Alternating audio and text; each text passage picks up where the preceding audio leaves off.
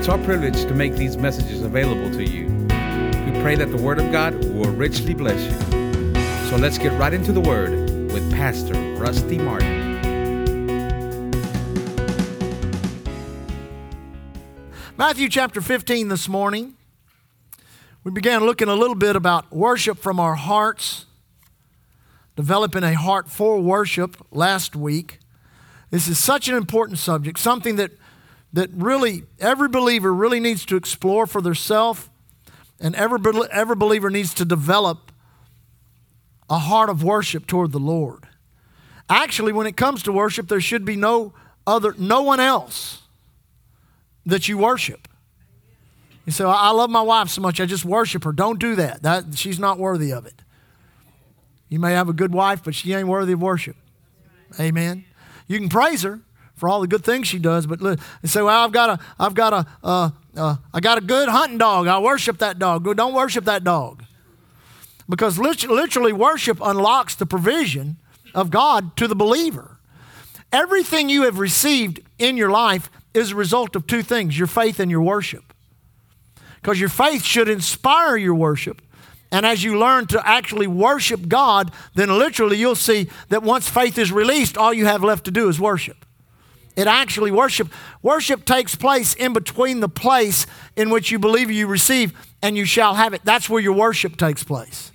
So there's a couple of things. I just wanted to read it out of my notes and then we'll pick up it uh, uh in Matthew 15 here. It's more than just the slow song. Amen. But it can be the slow song if your heart is right. We saw in Matthew chapter 9, don't turn there, we're in verse in chapter 15, but in chapter 9, uh, Jairus came to Jesus. His daughter had died. The Bible says at the point of death, other translations said she had died. And he came and worshiped. Listen, worship makes you transparent and vulnerable. I mean, God can see right through you. You can't have no fake worship. It either is or it ain't. Amen. And you just think about a man like Jairus who left his house and they were probably already declaring his daughter dead. What would he have done to get his daughter raised from the dead? Anything. Anything. You say, what do you mean by that? In our worship, we should become vulnerable to the point that God knows in our heart that we're willing to do anything for Him. You say, what if He says, go to Africa? Go to Africa. What if He says, go to South America? Go to South America. What if He says, go next door and bless your neighbor? Go next door and bless your neighbor. Amen. Praise God. Matthew, uh, Matthew 20, 22, we looked about, looked at how the, the, uh, the, the, the, all of the law of God, all the, all the uh, word of God hangs on the two principles of loving God. Everybody say loving God. Loving God with all your heart, with all your mind, with all your soul, and then loving your neighbor as yourself. Now I know, I know a lot of people don't like the third week of every, of every uh, month because it's Mission Sunday. I just don't like two offerings. But let me tell you, if you'll get a perspective on how God does things and why God does things, you'll understand that that extra offering we take every month is the way that we love our neighbor as we love ourselves. Man, I remember uh, several years ago we were believing God to give fifty thousand dollars in missions giving. I mean, that was that was just a mountain of money to us. And you know, that year we did, and we were so thankful. The next year we believed God to give a hundred thousand. We came up short. We gave eighty-eight thousand that year. But the next year we gave a thousand a hundred, we gave a hundred thousand and fifty dollars. Isn't that great? The next year after that, we gave $338,000. And the year after that, we gave $567,000. You say, what does it mean? It gets bigger. The more you worship God, the more you do the, you say, what do you mean? Worship requires three things. Number one, love. Everybody say love. Number two, obedience. Everybody say obedience. Number three, sacrifice. So you take all that money that's been given in the past three, few years. Actually, I did the numbers. This is our seventh year in our building program. We've given in our missions giving $1,337,000. That's a sacrifice, church. That could be in steel. That could be in that could be in dirt work. That could be in cement. That could be in all. But it's not. It's out in the field where it's going to grow and become more than enough than we need to build that building. Come on, I ought to get a better amen than that. The Bible says in Proverbs, these three things, this is why worship is so important. If you have a hard time trusting God, that's why you need to trust, that's why you need to worship. Worship will help you to trust the Lord. The Bible says, trust in the Lord with all your heart, lean not unto your own understanding. So many times it's when we lean to our own understanding, it robs, of, uh, robs us of our worship and robs us of God's provision in our life. Amen? Uh, you, can, you can sing a worship song in a worship service and your heart not be in it. The proof of your worship is what you receive. Now, if you think, I'm not receiving anything from God, I'm not encouraged, I'm not blessed financially, I'm not healed in my body, I'm not active in the kingdom. I'm just I'm just frustrated with all this. Then literally the examination doesn't need to be of God. It needs to be of yourself. And here's where we begin to examine ourselves. First of all, when it comes to our love walk. Now let me just say this. You can't be offended, you can't be bitter, and you can't have unforgiveness in you if you want to receive from God. Let me say it again. You can't be offended, you can't be bitter, and you can't have unforgiveness, unforgiveness in you. Now, there's always someone that's going to say, Well, Pastor, you don't know what they've done to me. Well, well listen, you don't know what they've done to me. Whoever they is. Amen. But no matter who the they is in your life, you've got to make a decision. I'm going to be forgiving. I'm going to walk in love. I'm going to I'm not going to get bitter cuz it will hinder your worship. Mm-mm-mm. Secondly, you got to check up on your faith. That's your obedience. Are you doing what God tells you to do? God's instructions are very easy. They come in the Word of God, they're all through the Word of God. You study the Word of God, you see it in the Word of God, you just obey it. You see it in the Word of God, you just obey it. You see it in the Word of God, you just obey it. Then, as you do that, God trains you to be able to hear His voice so that you can hear His voice and obey Him. I remember when I first began to hear God's voice when it came to obedience, it startled me. Actually, uh, for lack of a better term, it scared me. Because God will never tell you to do anything that you can do. He'll always tell you to do stuff you can't do. Amen. And I'm telling you, I, I, was I needed to hear from God. I was in financial straits. I was a Bible school student. I had over five thousand dollars in debt, and I'm telling you, back in 1984, five thousand dollars was a mountain of money to me. It was a mountain of money. I had no job. I was a student. But listen, I was studying the Word of God. I was obeying everything I knew to do. I was tithing. I was offering. I was coming home. I was studying. I, if, I, if I had a little job to do, I, I remember I built a fence. I remember I trimmed some trees. I was doing anything I could do. And then, then some, some doors began to open for me to share my testimony with the full gospel ministry. And they gave big offerings, big offerings. I think the largest I got was $100.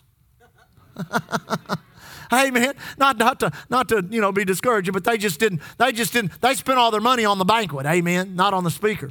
And then I remember the first uh, the first uh, uh, uh, uh revival I preached. Uh, I preached from a from a Sunday through a Friday, and I got a check for nine hundred and fifty dollars. I thought, oh my Lord, I, I've, I've made it. I'm at the top but it's only $950. Then the Lord spoke to me and He said, Well, you earned that. You earned that. But now, if you'll take and tithe on it and sow on it, I'll bless you. Now, the first time anybody ever walked up to me and pulled a check out of their pocket and said, Here you go, I hadn't done nothing. I hadn't built their fence. I hadn't preached in their church. I hadn't done anything. They just gave me money. First check I ever got was for a $1,000. It freaked me out. I was like, oh my God, a $1,000 for what? Uh, we just want to bless you. The Lord spoke to us and said, we want to sow this into your ministry. And I was like this, oh no, no, I, I can't take that from you. And they were like, take it. I was like, okay, see, the Lord had spoke to them. And then over the years, God speaks to us different things, have to do with finances, have to do with our own health. I mean, want to live healthy? Let God into your refrigerator. Amen. You'll live healthy if you let him into your refrigerator. Glory to God. And then all the other things he tells us to do, that's obedience. So check up on your faith. Amen. Then your consecration. That's where sacrifice is in your consecration. When Leah and I got married, we consecrated ourselves to do the work, to do the will of God, no matter what the cost was. And for us, the cost was high. Uh, for years, I, I, was away from her. Not, not years at a time, but I'd be gone a week, home a week. Gone three weeks, home three days. Gone two weeks, home a week. Gone a week, home a week. We measured it out after about 10 or 10 years or more, and I'd been gone almost seven years. See, I had to leave her at home, a new wife. She dealt with things that I didn't know about till later. She had to deal with fear. It took her a couple of years to deal with fear in her life. Our family is a wonderful, benevolent family, and my mom and dad and, and Alan and Pat both were like, Leah, if Rusty's gone, you come stay with us. You she never took them up on it because she was in a battle. She was in a fight to, to get fear out of her life. And it was a sacrifice. Me knowing that, to be gone and knowing my wife's at home fighting a demon of fear, trying to get that fear out of her life. But that's the only way it could happen. It happened through sacrifice. We've sacrificed enormous amounts of money in our life. There have been times when we've thought, Lord, why? Why us? Why do we have to do this? Why do we have to give this amount of money? Why do we have to give this offering back? We did not recognize and realize it was part of our consecration to the Lord, and God was training us in obedience through our consecration. Because only out of your love, your obedience, and your consecration can come true worship. Amen. Now go back. Let's go back. We, we, we left off in this last week, and I didn't want to. I didn't want to miss it. Before we go over to Second Chronicles, I want to. I want you to see this because we've taught on this before, but it, it, the, the repetition of it always bears repeating because these scriptures are worthy. Amen to hear over and over and over again that helps us. Now, this is the story of the of the of the Syrophoenician woman, the woman that was estranged from the covenant of Abraham, Isaac, and Jacob. And uh, it talks about you know how uh, uh, uh she came to Jesus. She had this horrible problem in her life. Her her daughter was vexed or possessed by a devil. Now, I don't, you, I don't know if you've ever seen anybody possessed by a devil. That's a horrible thing. It's a horrible thing to see somebody that has lost their control over their life and another entity has come in and put it over, other than people that are full of the Holy Ghost. Say, are you possessed? I am possessed, honey. There's one living in me. Greater is he that's in me than he that's in the earth. But I'm telling you, when a devil gets a hold of you, he wants to kill you. He wants to destroy you. He wants to mess up your life. Could you imagine what must have been going on in her household? I'm telling you, it was probably just total anarchy. And she needed her daughter to be delivered from a devil. Are you with me? So she came to Jesus, and the first thing that happened, you know, the first thing that happened, the Bible says, he didn't answer a word. He didn't say nothing. You ever felt like that? Man, I came to church. I needed an answer from God. I didn't hear nothing. Nobody said anything. preacher got up and preached. I didn't even know what he said. They sang songs. I don't know what they said. Well, there'll be times in your life when information doesn't seem to be flowing, but just hang around. Amen. Then Jesus finally said something. Listen to what he says. He says, I'm not sent but unto the lost sheep of the house of Israel. Now, she had to determine in her mind what is this statement? Remember Mary when, when that angel came to Mary and said, Hail thou that are highly favored, the Lord is with thee, blessed art thee among women. The Bible says she cast in her mind what kind of salutation this should be. Actually, the, the scripture actually says it like this She was troubled at his saying. She was troubled at his saying and cast in her mind what manner of salutation this should be. I'm telling you, there are scriptures in the Bible that you'll be troubled at their saying. You think, what in the world is this telling me to do? You mean I'm supposed to give away 10% of my money? I need money. Somebody say, I need money. And the Bible's telling me that my answer is not to gather up every little dime I can get, scrape every little penny I can find, go around and pick up uh, aluminum cans. My answer is to give it away. That's your answer. That's your answer. Many of the answers of God sound abstract against the darkness of your situation, but you've got to make a decision to obey the word of God. Now, this woman, she's standing there with this desperate need. She's desperate, and Jesus says, I'm not sent but unto the lost sheep of the house of Israel. Well, what does that mean? I don't know what that means. Did she know what that meant? No, she did not know what that meant. But now notice, notice what happens. Verse 25 says, Then she came and worshiped him, saying, Lord, help me. She worshiped him. She worshiped him. She worshiped him. She was vulnerable. She was transparent. What would she do to get her daughter delivered? Anything. Anything. Now, let me say this this will help you. She's worshiping before her answer. Now, let me try that again because that's so simple, we miss it many times. She's worshiping before her answer. We'll say it one more time so you'll get it. She's worshiping before her answer. Everybody say it with me. She's worshiping before her answer. Now say it like this I will worship before my answer. Say it again. I will worship before my answer. Say it one more time. I will worship before my answer. Her answer hadn't come. Her daughter's still vexed with the devil. There's still this situation in her life, but she is worshiping God. Amen. Now, here comes her answer. Ready? Here comes the answer. Here's the answer. But he answered. If I say answered. So that's the answer.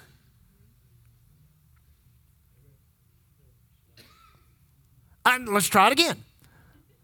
But he answered. Everybody say, He answered. Let's take the he out. Let's take the he out. Let's put it like, But Jesus answered. But Jesus answered. But Jesus answered. Oh, you're missing it. But he answered. After she worshiped, he answered. After she worshiped, he answered. After she worshiped, he answered. Is what he says. It is not meet to take the children's bread and cast it to dogs. Huh. Let's read it in the Amplified. Maybe it's better than that. It is not right, proper, becoming, or fair to take the children's bread and throw it to the little dogs. Now that's my answer. You mean I've come all this way, I've, I've humbled myself, I've obeyed, I've sacrificed, and my answer is it is not meet to take the children's bread and cast it to dogs. Now, see, if you're leaning to your own understanding, what do we say? Proverbs chapter 3 Trust in the Lord with all your heart. Lean not unto your own. If you're leaning unto your own understanding, you're done. I ain't coming to that church no more. I ain't getting around that people no more. I don't care who Jesus is, what he does. Honey, he can walk on water, cast out devils, raise the dead, feed thousands of people with just two McDonald hamburgers. Does not matter to me. I'm out of here. Did he call me a dog? Now, see, you're, you're, you got to get this. This is so simple, we miss it. But Jesus answered and said, Here's your answer. But she had what? She had worshiped. You have worshiped. Here's your answer. You have worshiped. Here's your answer. So, what worship did for her was to put her on the receiving channel. Got her off the doubt channel, got her off the unbelief channel, got her off the religious channel, got her off the prejudice channel, got her off the racial channel, got her off the geographical location channel, got her off all the different covenants that were going on during the day, got her off of that channel, and got her on. My ear is now tuned. Whatever I hear from him, that will be my answer. My answer to what? To what? That will be my answer to getting my daughter delivered from a demon. That will be my answer. So I've worshiped and I'm on the right. Now my, my ears, I'm ready, I'm ready, I'm ready. What is my answer? What is my answer? It is not meet to take the children's bread and give it to dogs. Glory to God. She's on the right what? Right frequency, the right channel. She's on the right one. Why? Worship puts you there every time. Worship puts you there every time. Worship puts you there every time. So she, listen to her response. You can tell she's on the right channel.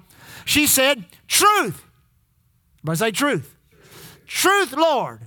Yet the dogs eat the crumbs which fall from their master's table. Everybody say bingo. bingo. You got it. You got your answer. He said, but he answered. Are you with me? But he answered and said, He said it, then she said, That's the truth. That's my truth. My facts are daughters possessed by the devil. Truth is, even the little dogs. There's my answer. Even the little dogs eat of the crumb. All I need is a crumb. If I can get a crumb that falls from the master's table, I can get my daughter delivered from a devil.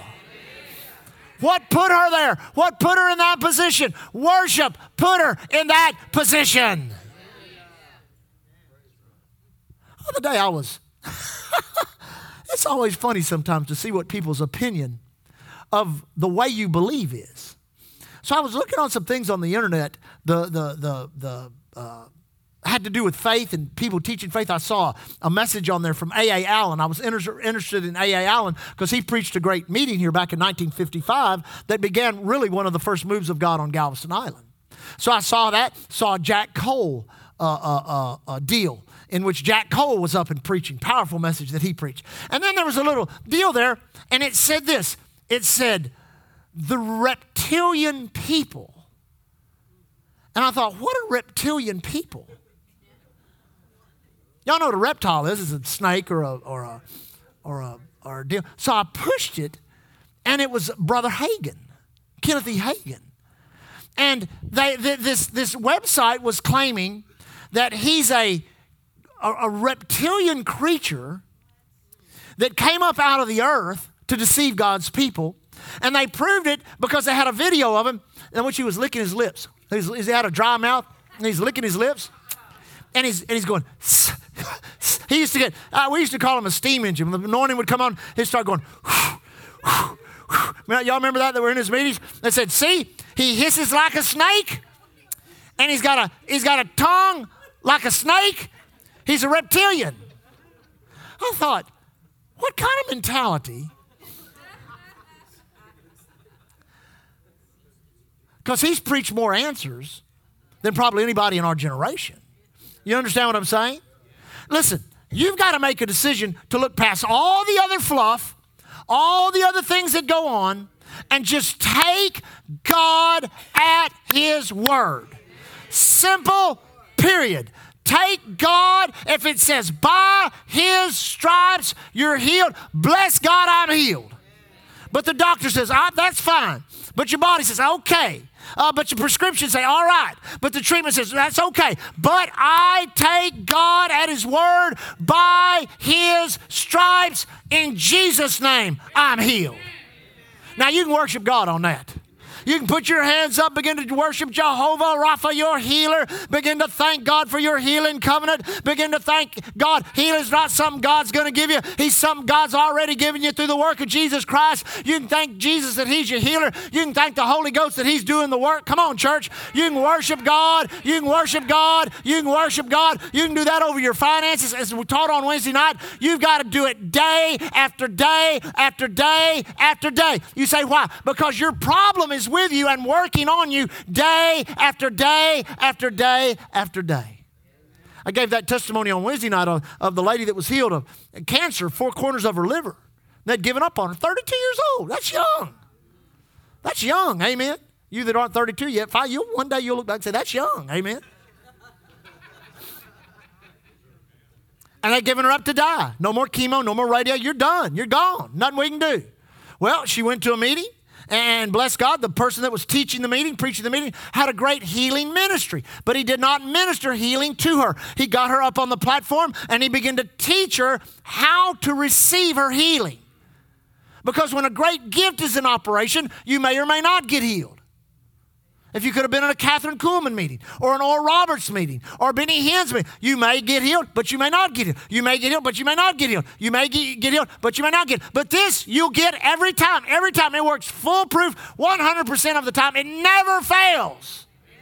It never. So he taught this woman. He said, "You get this word, you get these scriptures, you get these healing scriptures, and every day you say, and then you worship. You say, by His stripes I'm healed. I worship you, Father. I thank you that I'm healed. And then you say it, and then you worship. Then you say it, then you speak to the cancer, and you say, Cancer, you're a devil, you're a demon, you're a liar, and you'll not stay in my body. In the name of Jesus, get out of my body. Then you worship God, and you thank God. She did that 12 months, two hours every night.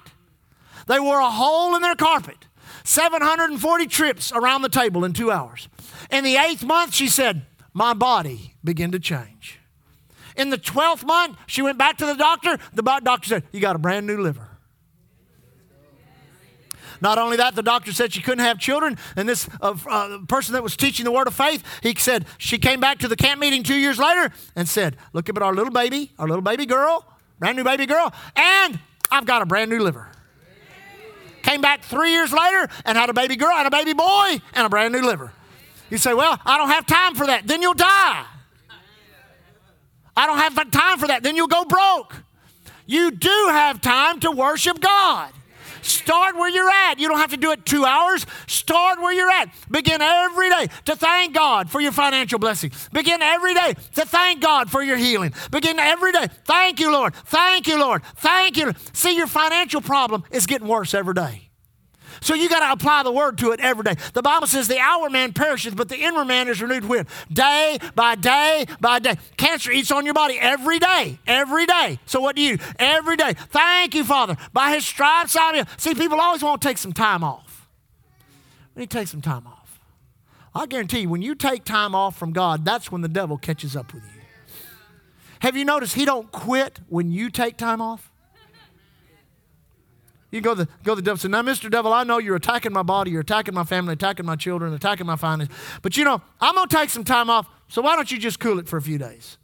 Brother, he'll ramp it up on you in every way that he can and try to destroy your life because he knows you've backed off from God. But if you'll make a decision, I'm not going to quit, I'm going to worship God. I have believed I receive, I shall have it. And in between the time, I'm going to worship, I'm going to worship, I'm going to worship, I'm going to worship. I guarantee you, your answer will come in Jesus' name.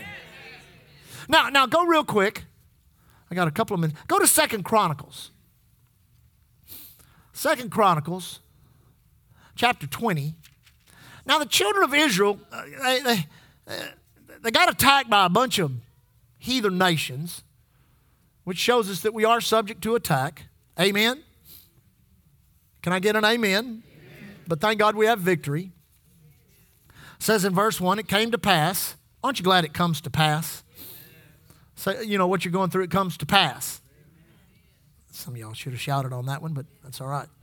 It came to pass after this also that the children of Moab, children of Ammon, and with them others besides, the Amorites, came against Jehoshaphat to battle. And there came uh, and there, and there came some that told Jehoshaphat, saying, There cometh a great multitude. Everybody say a great multitude. You ever thought that all kind say, man, there's all kind of devils messing with my life. You ever thought that? Great multitude. Everybody say great multitude. great multitude came against them from beyond the sea. Now on this side of Syria, and behold, uh, they be in Hazazon Tamar, which is Engedi. Jehoshaphat feared. Everybody say feared. Now I'm telling you, church, there are things that'll happen in your life that'll just cause you to be afraid. Man, there's power in words. You get a bad doctor's report, you get a bad uh, lawyer's report, a bad banker's report. That, I'm telling you, it'll cause fear to rise up in you. But now notice, he did the right thing. He set himself to seek the Lord. Now, let me say that. You must set yourself to seek the Lord. What are you going to do if God doesn't do something? Now, think about that a minute. What are you going to do if God doesn't do something? Most of you would determine God's going to have to do something. Everybody say, God's going to have to do something. God's going to have to do something. So he set himself to seek the Lord, that's obedience, and proclaim to fast, that's sacrifice. That means I'm not eating. Everybody say, I'm not eating. He said, I'm going to fast. Not only that, I'm the king. So that means nobody's going to eat. That, literally, that's what he did. It said, And Judah gathered themselves together to ask help. Everybody say, ask help of the Lord, even out of all the cities of Judah. They came to seek the Lord. Jehoshaphat stood in the congregation of Judah and Jerusalem in the house of the Lord before the new court and said, everybody say it said, you must say, you got to give the Holy Ghost some words to work with. Let me try that again. You've got to give the Holy Ghost some words to work with. You've got to say what God says. Listen, uh, people always, I don't know why, they just think, you know, it's been so ridiculed in Christianity confession has been so ridiculed. It's amazing. Major ministries can teach the right thing, and some little minor ministry will get in the ditch somewhere, and everybody will pick that up and just use it to persecute the whole body of Christ. That's not right. You would not be saved if it was not for confession. Let me say that again. The law of confession is what took the Word of God and its provision and all that Jesus has done for you and brought it out of the unseen realm into your life. You, at one time, if you're born again, you had to believe in your heart and confess with your mouth. You've got to say. You've got to speak. Some of you have mountains. You need to speak to your mountains. Some of you have giants. You need to speak to your giants. You must say. Everybody say, I'm going to say. He says, He said, Oh Lord, God of our fathers, art, not thou God in heaven? And rulest thou not over all the kingdoms of the heathen? And in thy hand is there not power and might, so that none is able to withstand thee? Art thou not our God, who didst drive out the inhabitants of the land before thy people Israel, and gavest it to the seed of Abraham thy friend forever? And they dwelt therein, and have built thee a sanctuary therein for thy name, saying, If when evil come, if when evil cometh upon us, as the sword, our judgment, our pestilence, our famine, we stand before this house and in thy presence, for thy name is in this house. Did you know you bear the name of Jesus? Let me try that again. Did you know you bear the name of Jesus? You are a bearer of the name of Jesus. His name is in your house. His name is in your house. His name is in your house. His name is in your house. I mean, I've prayed prayers like this before. God, I'm not going to fail at this. I'm not going to fail. I bear your name. If this fails, you get embarrassed. If this doesn't work, I'm going to get, up, and tell everybody it didn't work. I've never had to do that in 33 years of ministry. You say, why? Because it works. I said it works. His name is upon you. He cares more about His name being upon you. He wants to justify His name, He wants to vindicate His name, He wants to glorify His name in your life. Say, His name is in my house. And we cry unto Thee in our affliction. Then Thou wilt, I love this, Thou wilt hear and help. Sometimes you just got to go to God and say, Lord, are you hearing? I know you are. I have faith. You said, Come boldly before the throne of grace. I know my words touch the natural and the spirit realm. So I know you are hearing. So my help is coming. I know you are hearing. So my help is coming. I know you are hearing. So my help is coming. You say, Why are you telling us all this? It's so simple.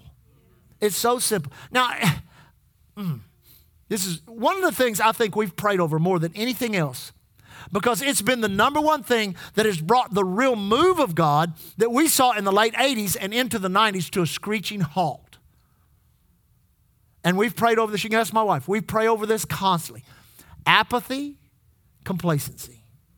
We bind it, we speak to it, we call it what it is, and we say, You cannot be in this church in Jesus' name. You're not going to be in our lives. You're not going to be in this church in the name of Jesus. You say, well, that might drive people out. It probably has. You say, why? Because God doesn't bless lazy. God doesn't bless lazy. He expects you to serve Him. He expects you to be a 24 7 Christian. He expects you to be on fire for Him. He expects there to be some zeal on the inside of you. And listen, people come into churches like this and they just got this eminent and complacent, well, praise the Lord, you know, never know what the Lord will do. That's a sign of unbelief right there. Another sign of unbelief. Well, God can do anything. Uh-huh. well, then what is anything? What is your anything? Amen? You've got to set yourself to seek the Lord, and you've got to be faithful to understand He's going to hear and He's going to help. Everybody say, He's going to hear, He's going to help. Now, listen, it says in Isaiah 43, it's a good scripture, you don't have to turn there. It says, God, God is speaking through the prophet Isaiah.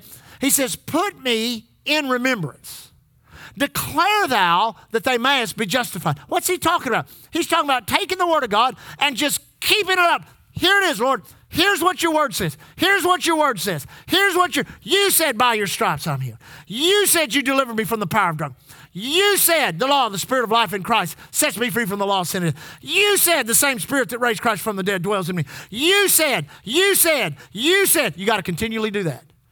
You're not doing that because you got a forgetful God. You're doing that because you're in a warfare. And you have a devil that's trying to stop you from believing that. And every time you say it, the more convinced you are of it. What's it say over in Romans chapter 4? That Abram was what? Fully persuaded that what God had promised, he is also able to perform. How many want to see God's performance? You got to get fully persuaded. And everything we're talking about is how you get fully persuaded. Are you with me? Now, notice what it says here. He says, Our God, uh, wilt thou not judge them? For we have no mind against this great company that cometh against us, neither know we what to do. Have you ever been there? What are we going to do?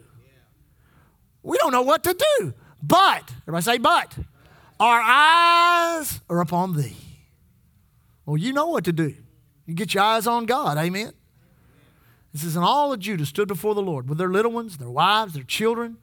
Then upon Jahaziel, the son of Zechariah, the son of Benaiah, the son of Jahiel, the son of Mattaniah, a Levite of the sons of Aphat, came the Spirit of the Lord in the midst of the congregation. And he said, Hearken ye, all of Judah, and ye inhabitants of Jerusalem, and thou, King Jehoshaphat. Now listen, thus saith the Lord unto you Be not afraid, nor dismayed by reason of this great multitude. Now listen, listen. For the battle is not yours, but God's.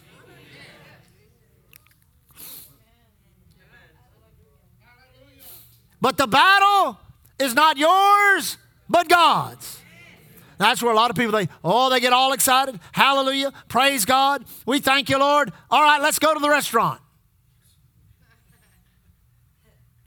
A lot of people, I've heard people quote this scripture. Well, the battle is the Lord's. Well, the battle is the Lord's. Well, the battle is the Lord's. Well, you know, the battle is the. Well, really, when you hear that in your spirit, the battle is the Lord's, it's not time to leave. It's time to stay and see what God has to say next. Because if the battle is the Lord's, that doesn't mean He's segregating you from the battle because it's your battle.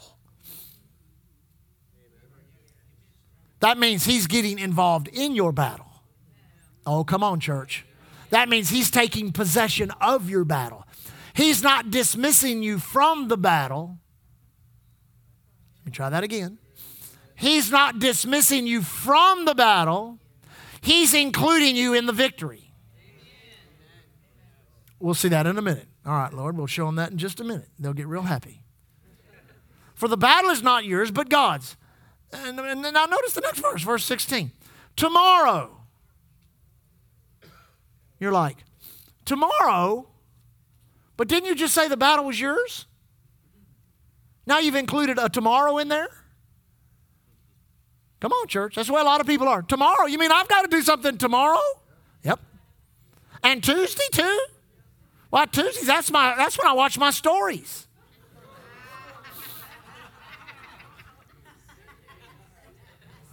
But the basketball playoffs are on.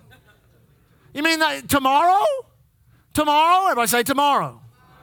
Tomorrow, go ye down against him. Now, wait a second, Lord. Didn't you say the battle is yours and now you're telling me to go down against them? Listen, if you don't go down against him, God can't go because he's with you. I said, He's with you. So if you don't go down against him, God can't go because he's with you. Everybody say, He's with me. Go down against them. Behold, they come up by the cliff of Ziz. Everybody say Ziz. It's an easy word.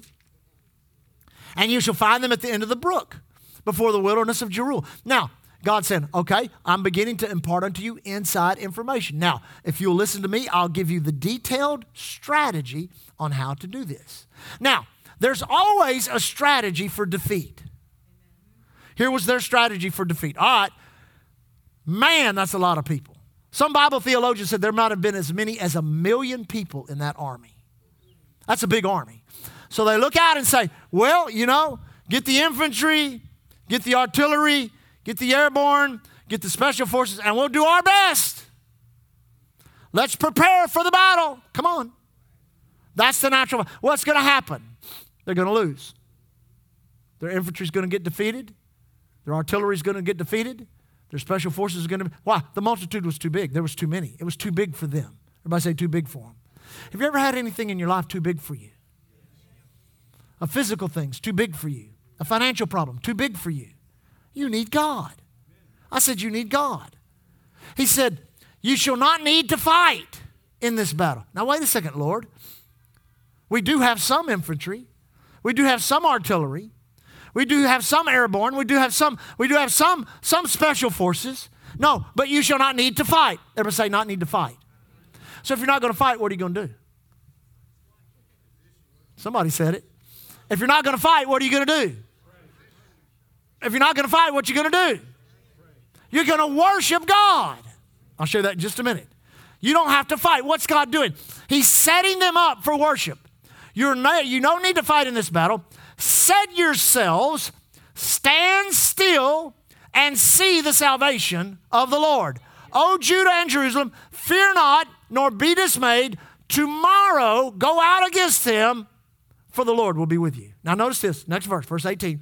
And Jehovah Jehoshaphat bowed his head with his face to the ground and all Judah and all the inhabitants of Jerusalem fell before the Lord, worshiping the Lord. You say, what are they doing? They're doing what they're supposed to do, just like that's what you're supposed to do. Amen. Amen. I believe someone came up and we prayed, said cancer was trying to get back on their body today. Well, we've prayed, we've cursed it, it's done. You say, What do I do? You start worshiping God every day, every day, every day, every day. You worship God. You thank God for your healing. You rejoice in the God of your salvation. You thank God that you'll live and not die. You tell that cancer, You ain't living in my body. You're not coming around here the second time. In the name of Jesus, you stay away from me. Stay away from me in Jesus' name. You fight your fight. Your fight is in the arena of worship then you worship God. You thank God. You worship God. You thank God. You worship God. You thank God. You worship God. You say, Well, I don't have time for that. You better make time. These are life and death issues in all of our lives. Mm-mm-mm. Verse 19. And the Levites and the children of the Kohathites and the children of the Kohathite, uh, the children of the the Levites, the children of the Kohathites, and the children of the Kohathites stood up to praise the Lord God of Israel with a loud voice on high. Now, here we go. Here's tomorrow. Tomorrow has come. Everybody say, Tomorrow has come. They rose up early in the morning. They didn't sleep in. They rose up early in the morning and did just what God said. They went into the wilderness of Tekoa. And as they went forth, Jehoshaphat stood and said, Hear me, O Judah, and the inhabitants of Jerusalem, believe in the Lord your God, so shall you be established. And believe your pastor. So shall you profit. They didn't have pastors back then, they had prophets. Believe your pastor, so shall you prosper. I'm not reading it, uh, pre-teaching you this because we got out of some guy's book or tape series. We have proved this in our lives over and over and over and over and over and over and over. Amen. Oh, it was about two years ago uh, maybe be three years this summer. Uh, the devil, he attacked Leah with something. I don't know what it was. It was terrible. She's been over in pain. We'd just come back from a, from a, from a beach day, and, and we were at the point of leaving to go to the emergency room. We'd prayed, we'd bound the devil, we'd say, In the name of Jesus, we believe we receive healing. And she's on the couch and she's just bent over, and I'm like, I'm, I'm gonna have to take my wife to the emergency room, figure out what this is all about. And all of a sudden, it just dawned on me worship God. Remember that, Leah? I said, worship. So we just started worship. I said, I said, lift your hands, begin to worship God. She just lifted her hands. She began to worship. I began to worship. She began to worship. I began to worship. She began. We worshiped God about 15 minutes, and all of a sudden she turned around. She said, you know, I feel a little better. I said, let's just keep worshiping God. We worshiped God about another 10 or 15 minutes. And if you remember, she, you went and went upstairs and got in bed and went to sleep and woke up and fixed dinner that night, totally healed. I don't know what that was, but it was so bad we were on our way to the emergency room. But worship got us the immediate answer. Are you with me?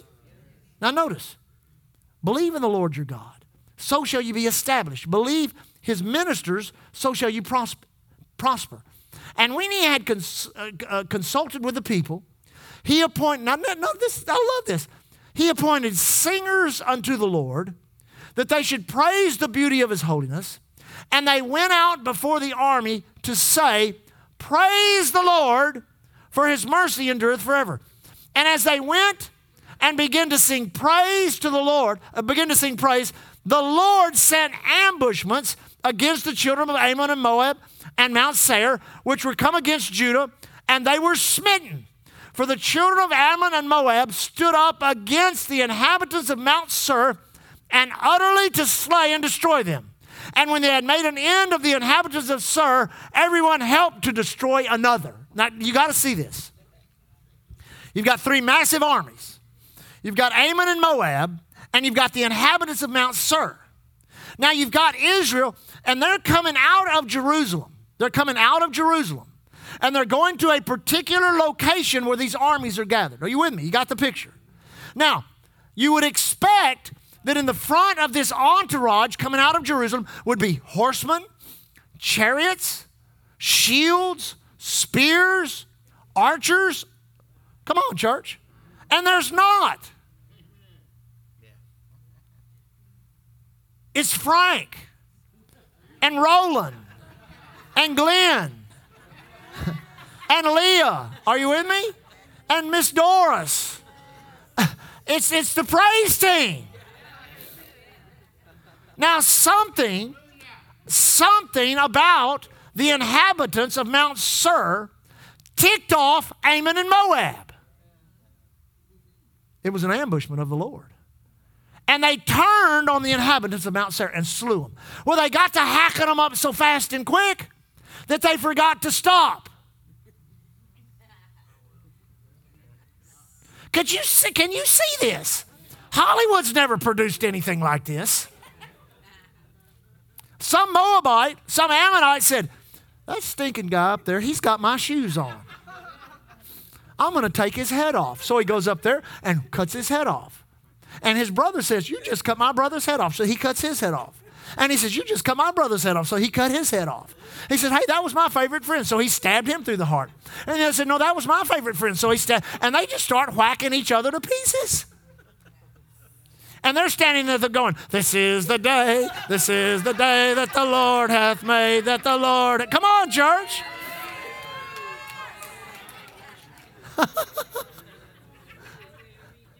Amen. That's what they're doing.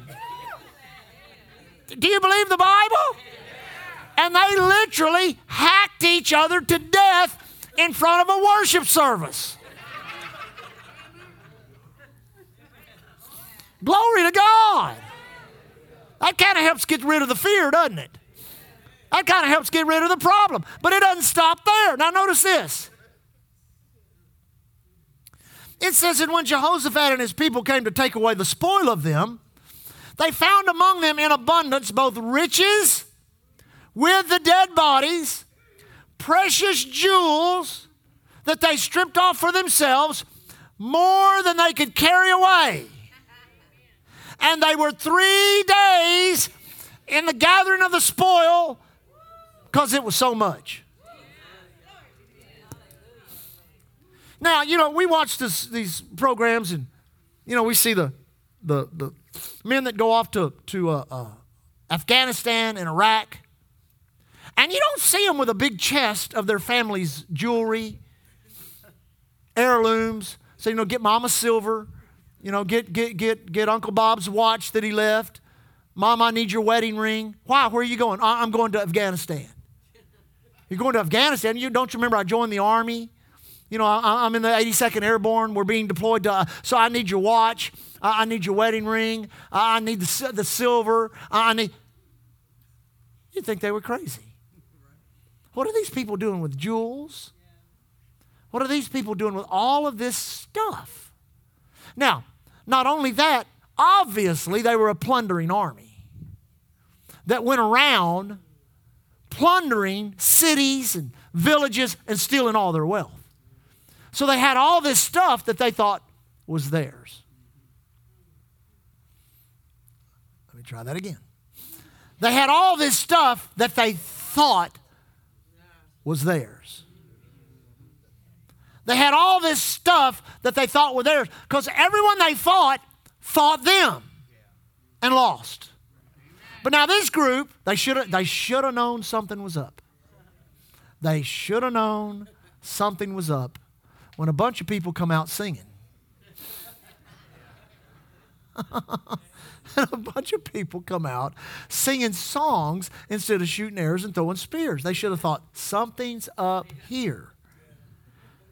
They turn on each other. I wonder how long that took. don't you ever meditate on the word and think these things?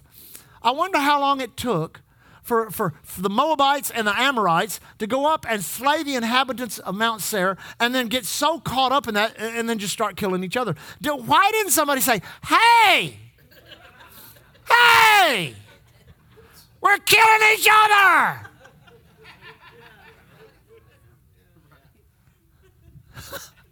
We just wiped out five divisions. Nobody said anything. Why? God sent ambushments against them.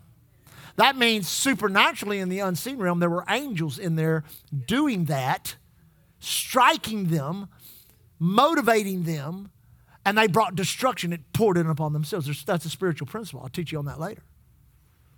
But then here comes Israel and Judah, and they're just the kind of the, we've just been worshiping God. Look over here. This guy has on five Rolexes. I don't think he'll be needing them anymore, do you? look, look at the ruby on that guy's finger. Wow. Well, it's not connected to his hand anymore. I believe I would just take it, you know. But not that that would be one thing if you did that for a few hours. You know, a few hours and you had your pockets full of, you know, some nice watches and rings and some gold and silver. And man, man, that was that. You know, I think I'm going to go to worship service next week. But the Bible says they were three days. Now, you've got to, that's why you need to meditate on the Lord. How much can you haul in three days? How much can you haul? Now, I know there, there, we've got young men that are strong in here and middle aged men that think they're strong in here and, and then old men that, that, that know they're strong in here. Amen? But, but whoever you are, and what your physical condition is. If you started at 1227 on Sunday and did not stop till Wednesday at 1227, how much could you haul off?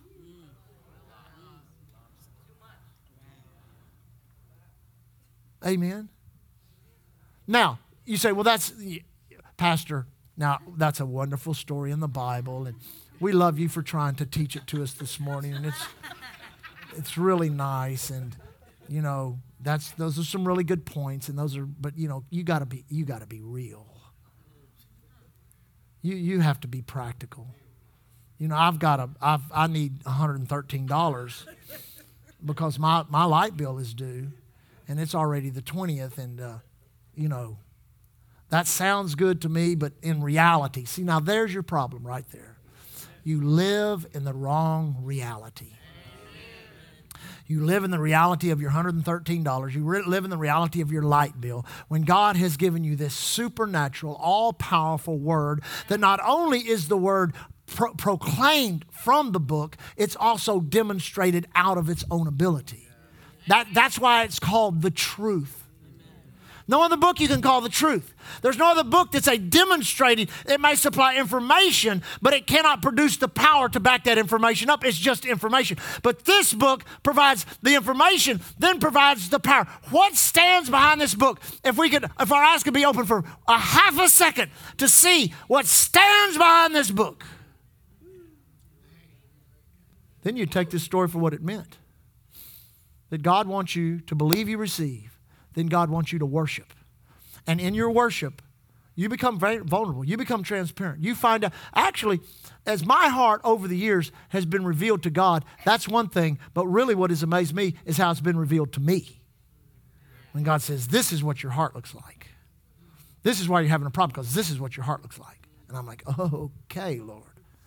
But then you believe you receive, then you begin to worship God. Out of it comes that vulnerability, that transparency. Out of it comes your obedience. Out of it comes your love. Out of it comes your sacrifice. And then you end up with what? You end up with the spoil. Not just the answer to your problem, but the spoil that faith will produce in your life. It's not just, God, well, I'll answer you. You need $113.26. Well, if I've got a penny around, I'll give you that because I got a quarter, but I don't have a penny. So you supply your own penny. See that we think about, you know, God, that's not how God is. I like what one guy said one time. He said, Most people are believing God to pay the light bill when the true will of God is for you to own the light company. See, our minds are not renewed the way they should be with the Word of God. But when they're renewed the way they should be by the Word of God and through the Word of God, then we hear stories like this. We see two things. We see, number one, God's ability in any circumstance. Everybody say, God's ability in any circumstance. Number two, we see His willingness. Oh, my goodness. His willingness. I said, His willingness to release His ability in any circumstance. Amen. You love the Lord? Lift your hands up and worship God. Father, we worship you. Lord, we glorify your name. Lord, we magnify. Now let's, let's take a moment and worship God. Come on, let's just worship the Lord. Father, we worship you. Father, we worship you. Father, we worship you. Father, we worship you. Lord God of heaven, we worship you. The same God of Jehoshaphat, the same God of all of those prophets that were in that story in Second Chronicle. The same God of Abraham, Isaac, and Jacob. The same God is our God. And we have a better covenant based on better promises. So, Father, we worship you today. We worship you today. We worship you today. We worship you today. We glorify your name. We exalt you, Lord, for you are worthy. We exalt you, Lord, for you are worthy. We exalt you, Lord, for you are worthy. Thank you, Lord Jesus. Thank you, Lord Jesus. Thank you, Lord Jesus. Thank you, Lord Jesus. Thank you, Lord Jesus. Thank you, Heavenly Father. Lord, we worship you. Lord, we worship you. Lord, we worship you. We worship you, Lord God. We glorify your name. We exalt you in this house today. How we glorify you. How we worship you, Father. How we worship you, Lord God. Oh, we thank you, Lord. We thank you, Father. We thank you, Father. Now, the Word of God produces faith, but you must have faith in the Word of God to produce faith.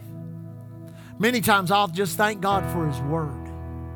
I'll worship God and thank Him for His Word. We don't, we don't really understand in, in, in free America how valuable this book is. If you really understood how valuable that book is, you'd live by it, you'd hold it, you'd have it with you everywhere you went, you'd, you'd always have the Word with you. I've always got a Bible in my truck. Everywhere I go, there's the Word of God with me and I begin to worship God. Say, Father, thank you for your word. You've given me your word. You're the God of your word. Your word is, your word is truth. Your word is life. You watch over your word to perform it. Heaven and earth can pass away, but your word will never pass away. I worship you for your word, Lord God. I thank you that the entrance of your word brings light and life to me. I thank you, Heavenly Father I thank you for your word, Lord God. I thank you that your word does not return void, but it does accomplish that whereto it is sent, and it prospers in the thing in which it was sent to. Heaven and earth, heaven and earth, heaven and earth can pass away, but your word will never pass away. Forever, O oh Lord, forever, O oh Lord, your word is settled in heaven. Oh, I thank you. That means my salvation is settled, my healing is settled, my prosperity is settled. I worship you, Lord. I thank you for your word. I worship. See, if you'll just begin doing that, then you'll have more confidence. And when you see something in the Word, you think, well, that's the Word of God. I'll put that first place. Above all my problems, situations, that's, I'll stand on the Word. Everything else around me will fall. Thank you, Jesus.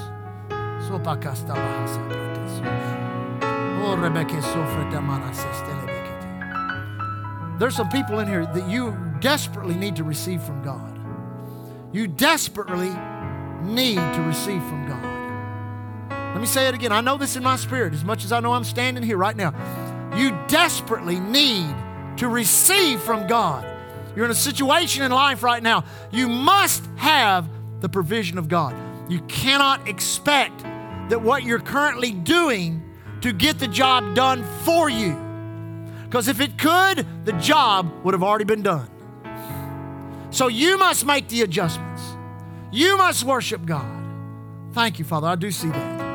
I do see that. For even in your mind, the enemy has showed you another way.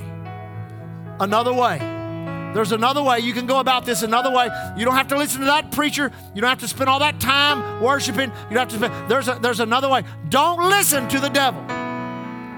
Because that way will destroy you and draw you deeper into that situation. You need to come out. I said, You need to come out. You need to come out of that situation. You need to come out of that problem. You need to come out of that because it is designed to destroy you. But God is beckoning you to come out. How do you do that? You just begin to worship God. You believe you receive, you start worshiping God. You do it every day. You don't be lazy. You don't be stingy. You listen to God.